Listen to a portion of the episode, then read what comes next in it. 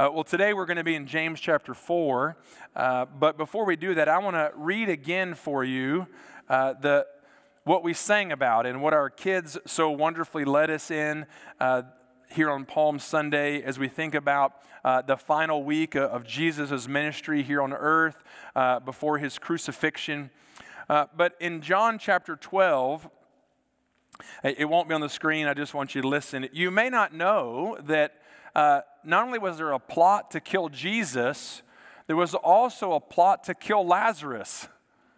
There's a little brief passage in there right before Jesus' triumphal entry that talks about how the Pharisees wanted to kill Lazarus, uh, the one who Jesus had raised from the dead. But, but right after that, it speaks about this whole idea of shout Hosanna and the palm branches. If you're new to church, uh, here's where that comes from. The next day, the large crowd that had come to the feast heard that Jesus was coming to Jerusalem. So they took branches of palm trees and went out to meet him, crying out, Hosanna! Blessed is he who comes in the name of the Lord, even the King of Israel. Hosanna! Blessed is he who comes in the name of the Lord even the King of Israel. Uh, this week, uh, we will celebrate uh, the death and resurrection of Jesus Christ because He is the one uh, who gives us new life. Uh, he is the one who paid the penalty of our sin, and because of His resurrection, uh, we get to have a life eternal, abundant, forever. free from sin by placing our faith in Him. And, and today, this Palm Sunday, we celebrate that He is the King the King of Kings, the Lord of Lords. Uh, and I want to talk a little bit about uh, that idea of Lazarus uh, here in a moment. Uh, we're going to have our, our, very own story of that this morning. Uh, but in the book of James, uh, we've been looking at kind of practical living. What, what does it mean to, to have practical living as a person who follows Jesus Christ? And last week, uh, we talked about how sometimes it's very easy for us to play God for other people. It's easy for me to tell you what to do. And, and, that's true for you to, to tell others what to do. We, we like to, to judge others, to, to act like we're above the law, above the law of God, which is to love Him and to love others. Today, we're going to take a little more introspective look that instead of uh, judging others or acting like God with other people, uh, sometimes we do that with our own, with our own lives, that we act as if we're as smart uh, as God. And so look at James 4, verse 13. It says, Come now. Now that's, that's James's way of saying, uh, you might have a phrase similar uh, listen up, pay attention, look at me, put the phone down. Whatever it is, that's this phrase right here. Come now. Like, uh, all eyes on me, undivided attention. So let's practice that. Come now, you who say, Today or tomorrow we will go into such and such a town and spend a year there and trade and make a profit. Yet you do not know what tomorrow will bring. What is your life? For you are a mist that appears for a little time and then vanishes. Instead, you ought to say, If the Lord wills, we will live and do this or that. As it is, you boast in your arrogance. All such boasting is evil. So whoever knows the right thing to do and fails to do it, for him it is sin. This passage turns the attention of James's listeners and readers from judging others to judging themselves. Uh, because oftentimes, as I just said, we're guilty of playing God for others and playing God with our own lives. We, we, we play God. We act as if we are in charge. We play God for others, and we act as if we are God in our own lives. And James here, as he's writing, he's trying to give his listeners a perspective. It's the, it's the person, even though they claim the name of Christ, even though this is a Christian audience, it, it's the person who is giving no thought to God in their daily life. It's like God is for Sunday and I'm for the rest of the week. That's what he's getting at here. Because I'll go to this town, I'll go to that town, I'll, I'll, go and do business here, I'll go and meet these people. Perhaps he's speaking to kind of an upper middle class uh, merchant group. Because in that era, you had to have a little bit of money to travel abroad. Uh, same is true today, right? You got to have a little money uh, to travel abroad. Uh, you, you're, not, you're, you're not traveling far without money. And they want to make profit on their business. They're going to make plans, just like we make plans. We're going to make plans. We're going to go to school. We're going to go to work. We're going to get married. We're going to have great life of work. Our kids are going to grow up and be perfect because we live in Southeast Houston, because all kids are perfect in this region. You guys, that was your moment. And you, you, you missed, no, well, only one of you got it. The rest of you are like, oh, well. yes, we're perfect. Mom and dad, if you just listen. I try to help you as often as I can. But, but this passage is, is not about sort of putting down people who are in business. This is not about making money or not making money. That's not the point. The point is, James is not trying to discourage business owners, he's not trying to discourage people from, from making a profit. What, what he's talking about is ignoring the authority of God in your life. It's about boasting in yourself. And, and this crazy phrase in verse 16, you boast in your arrogance. Just think about that phrase for a second. You boast in your arrogance. You, you already think too highly of yourself. That's arrogance. And then you tell everybody about how you think too highly of yourself. That's what that phrase is saying. I'm telling all of you how awesome I am. I know some of you have been watching uh, college basketball over the last month with March Madness. Uh, we're in April now. That's how madness works, it extends beyond what we usually want it to into April. And, and you'll notice if, if most players, even the coaches who get interviewed after a victory, They've been trained, they've been trained well. That, that when they get asked about their performance or a clutch play, uh, like the guy from San Diego State made uh, last night to win the game, yeah, oh, yeah, a lot of San Diego State fans here. Yeah, I'm like, come on, bandwagon. Uh, so, like, that's just the truth, right? But the guy was so humble and gracious, talked about working hard, talked about his teammates. Coach comes in, same thing. They've been trained well. You, you maintain a sense of humility when you're in front of the camera. And that works most of the time until a player retires. And then once a player retires, like all of us, we always say how good we were, how great we were, how awesome. We all have a story of victory. We all have that story. And we ride that story forever. And we lose all sense of humility. The older I get, the better I was. That's boasting in your arrogance. It's true. You're laughing because it's true in your life.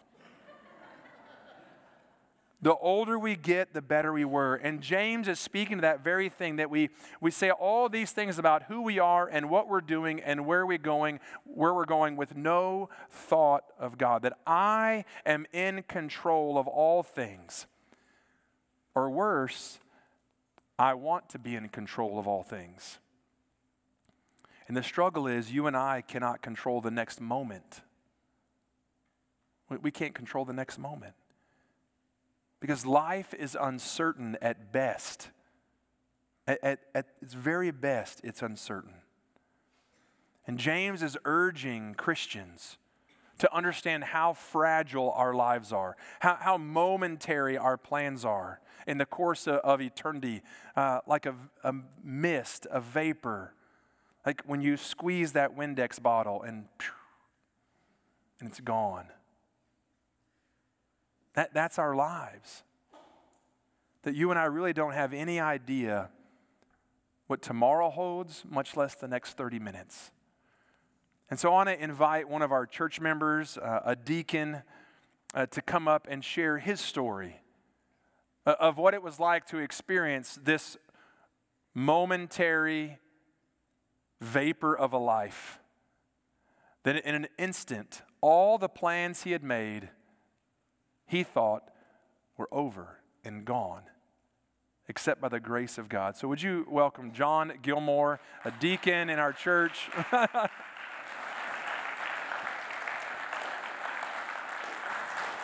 His wife Karen is with him. Some of, he has four boys. They're all grown. Uh, a couple of them were here earlier. And so, John, tell us uh, about uh, your momentary, fleeting passage with life. Thank you, Pastor David. Um, it's by God's grace that I'm here. Um, before Jesus raised Lazarus from the dead, he, he didn't call it death. He said, This illness will not result in death, so that to glorify God and that the Son of God could be glorified. And so I give him all glory. Um, God has saved me twice, or Jesus has saved me twice. Once in 1974 from a spiritual death, and in August of this past year from a physical death. And uh, because of all of your prayers, um, you had an active part in my story. My story started um, almost a year ago. We used some family inheritance to buy a house. Um, our intent was to downsize. We ended up just resizing. that's part of the story. Um, and our plan was to, the house we bought needed lots of work. Uh, the house we were in was built in 04, and so it needed some work as well. And so our plan was to have two double house payments um, and then get the house on the market by mid July. And uh, the interest rates, I think, had risen once since we started this. And so uh, I've been working and working and getting all these things ready, it, it, some things at, at, both houses. And uh, the end of July is approaching, and we're still not ready to sell our house. And I'm, so the pressure's on, and um, I'm starting to panic because the interest rates continue to rise, and I'm thinking we have really messed up here. Because, you know, what if you know, at the time when we first started this process, houses were selling two or three days, you know, and now it's like, ooh, pump the brakes. And um, so I, I said, we got to get this done. We got to get this done. And so, uh, comes August, we make our third double house payment, and um, and we're the, the house is going on the going on the market August fifth, Friday, August fifth, and so Thursday comes August the fourth, and they're doing photography for the real estate listing that afternoon, and my yard still is not ready. And so I, I show up at nine o'clock that morning, and um, I'm, you know, it, early August temperatures are in the mid to high 90s, occasional hundreds. And I'm listening to the news, you know, drink uh, heat stroke, heat exhaustion, drink plenty of water, and all this kind of thing. So I head to the house with my gallon jug of water. And so I'm, I get to work. I get to work.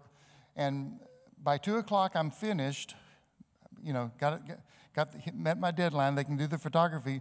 But I've, there's not a dry thread on me. And I've already drained that gallon jug of water once, and I'm already working on my second jug. So by the time I left the house, I had already drunk five quarts of water. But I'm still sweating, and you know, our boys are in scouts, and I and I know about first aid and dehydration and all that, and so I'm thinking, you know, I'm, everything's okay. So because of my, I'm soaking wet, I, it's time for lunch, so I go to Whataburger to do the curbside because I'm not going to let anybody see me, right? Um, pull into the spot. The, they bring my order out and they roll down the window, hands me my order. I reach for my cup and my hand cramps up and I drop, I, I drop my drink and it spills all over my lap in the truck. I mean, one of those big star, I mean, it was, I'm thinking, oh, I'm, I'm in trouble. So um, I head to the house, soaking wet, more wet already was, and uh, I, uh, more cramping. My chest starts cramping, my legs start cramping, and I'm, I'm, in, I'm in bad shape. Karen gets home from, from school, um, and about 6.30, um, she says, do I need to take you to urgent care? And I said something I've never said in my life. I think so.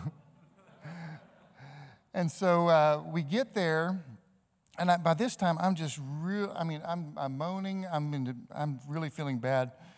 And um, they hand me the paperwork to check in, and I, I just, I look at it, and I turned to Karen. I said, Will you fill this out for me? I didn't even feel like filling out the paperwork. I'm just, you know.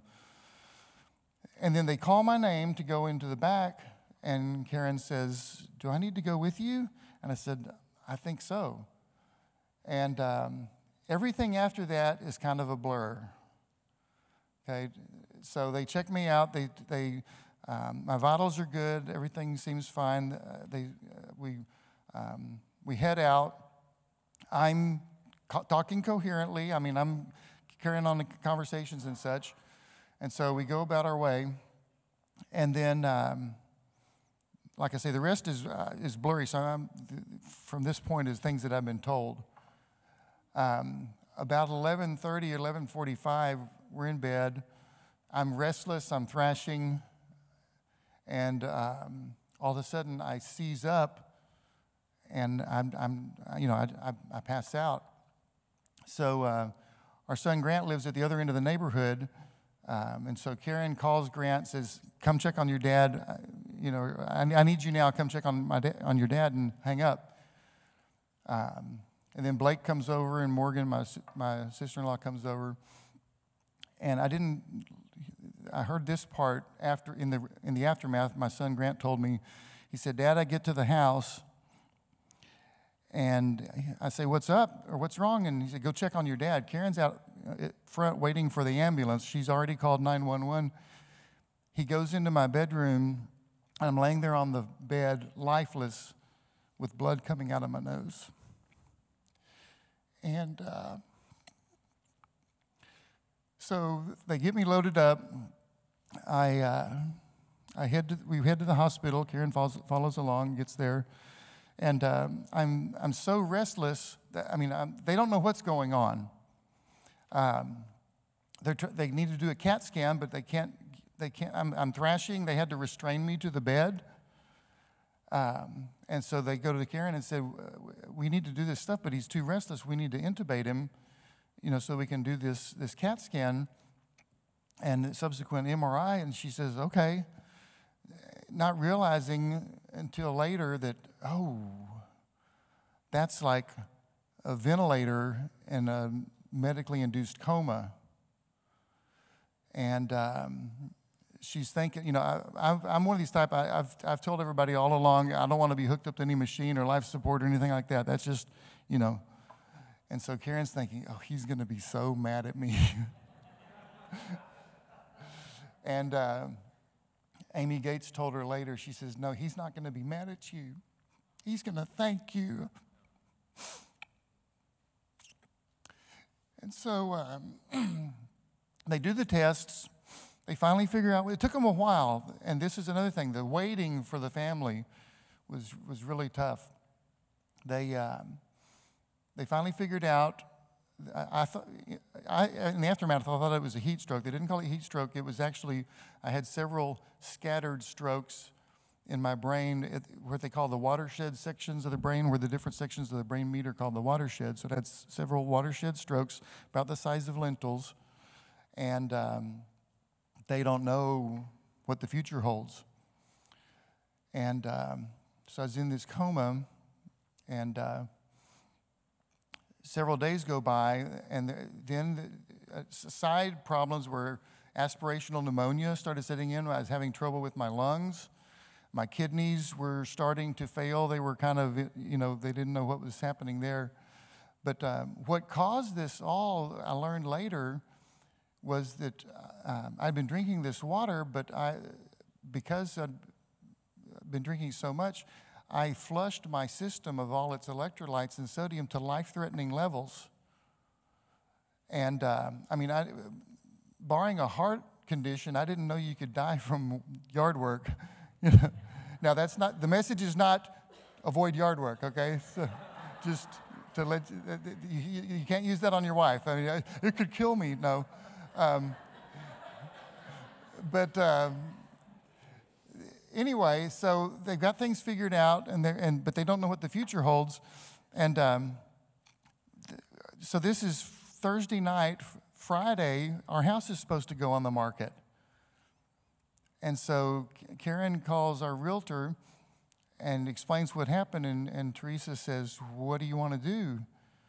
And you know, we've got this, we've had this plan all along, you know, and time's a wasting. So she makes the decision to go ahead and proceed with the sale of the house. And um, praise God, we got a contract three days later. I didn't know it at the time, but um, anyway, so the uh, uh, we got to the point where after so many days, you know, we, we got to, the doctors are saying we, we don't like keeping people on this more than eight days. And I, th- I think I was on fentanyl and propofol or something. It was, they, they, it was heavy stuff to keep me down. And so they, they br- tried to bring me out of it. And uh, my heart rate and my blood pressure just went crazy, like over 200. I mean, you know, so they bring it back down. So they said, we don't like to keep you on, keep him on this for more than eight days. So the ninth day, which was Saturday the 13th, um, we're going to try again that evening. And they tried to bring me out of it, and Karen said it lasted about 10 minutes. And heart and blood pressure spike again. They put me back down. And uh, Jessica Peck told me later, one, our, of our cousins, um, she uh, texted her sister and said, Unless I'm missing something, this does not look good. And Amber replied back, barring a miracle, it doesn't. So, Sunday morning, the 14th, um, the doctor comes in and pulls up a chair, and Karen's thinking, Oh, I know what's coming. We need to have a talk. And um, they start talking about quality of life. Um, we start talking about, um, you know, uh, life options and organ donation. Karen looks out the window and sees a rainbow. And she's, she, in her heart, she's just not feeling it. And uh, word gets out for the, you know, we've got a diffi- some difficult decisions to make. Uh, and I learned later from a friend of mine in Charlotte, Mark told me later that um, he was contacted. We're having a family meeting this afternoon, and we'd like for you to be a part of it. He said, I would be honored to. So the, the talk that morning, a little bit later that morning, the doctor comes out to the waiting room and says he's having meaningful eye contact. And so, you know, the, the joy kind of, her heart kind of leaps, in, but, just before she gets too excited, she texts Tammy, Tammy Rowlands, her cousin, other cousin, retired nurse, and texts her and said, and she'd been texting several family members throughout the time. You know, anytime she didn't understand something, she would check with them. What does this mean? So she texts Tammy and said, He's having meaningful eye contact. What does that mean? And she replies back, This is the miracle you've been praying for. So at 12:03 p.m., Haley, my daughter-in-law, captured it on camera and the date stamp. It'll, it, I'll remember it forever. I'm responding to Karen's voice, looking at her and reaching for her hand. Less than three hours after that talk. And, um, you know, I had, I had hoped in that moment that it, I would never lose the impact of that. I mean, it's, it's, it's part of my DNA now. Every time I talk about it, it's just very, very special. But uh, anyway, that, that 10 days um, in ICU, and then another 10 days of uh, inpatient recovery. And so the, the thing that, uh, that you do a lot of reflecting in the aftermath. And one of the first things I thought was, oh, so before I get there, Karen starts talking to me about, you know, okay, you're in the hospital, you've been down for 10 days, blew my mind. And uh, in the aftermath, I'm thinking, you know, life really is just a vapor.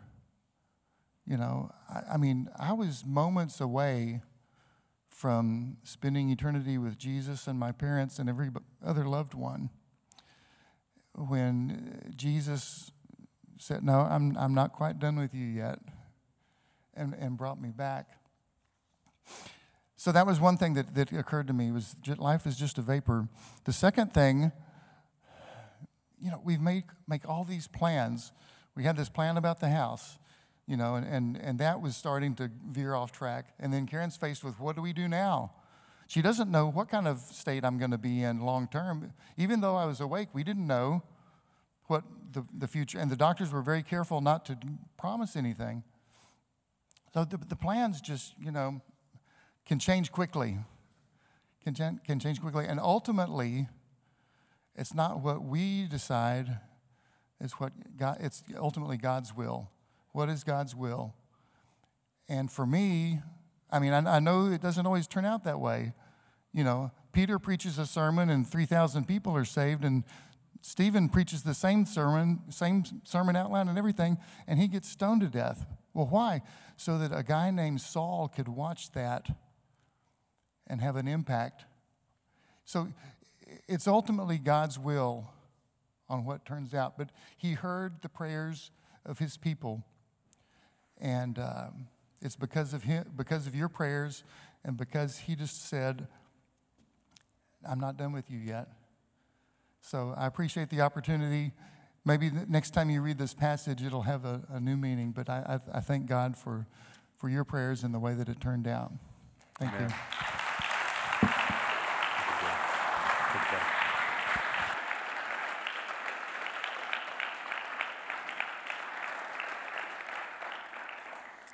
Hey, man, we were, um, John had sent me a photo of him in the hospital, and we refrained from showing it because it, it didn't show his best features. Uh, it, it, had tubes and things all over his face. Like, that's not the John Gilmore we know. So we decided to wait on that. But God did a great miracle in his life. And, and it, it was a reminder. He, he told me over and over again when I came out, I, I just remember that James passage uh, that, that life. Um, appears and can vanish uh, like that in the scope of eternity. And I'm grateful to God that uh, He uh, left you with us for a little while longer, and uh, you can praise Him uh, in so many ways. And I, I want to wrap up today uh, with just one quick thing for us. as John shared it in his story, but, but it's, it's a little bit of a, a Latin lesson today. We all need some Latin every now and then. But, but it's this passage that James says, if the Lord's will, if the Lord wills, we will live and do this or that. If the Lord wills. Uh, life really is about Deo volente. And that Deo volente means as God wills, God willing. Perhaps John's testimony to, today to you is that uh, God is in control and we're not. Uh, God is in control of all things, and His will is more important than our will. And so I want to walk uh, through every day of my life surrendered to His will, uh, paying attention to the things that He desires. And, and in those cases where I, I uh, and, and I'm good at this, where I want my will to be done, uh, I, I, live that way a lot, like probably all of you do. Uh, that, that I want it my way in my time, how I believe it should go. then in those moments I, I would surrender to the will of the Father, knowing that, that my life is a mist. But, but in that brief time that I have here on this earth, in, in the scope of eternity, I want to accomplish God's will. I want to do the thing that God calls us to. Because that's how James ends the passage.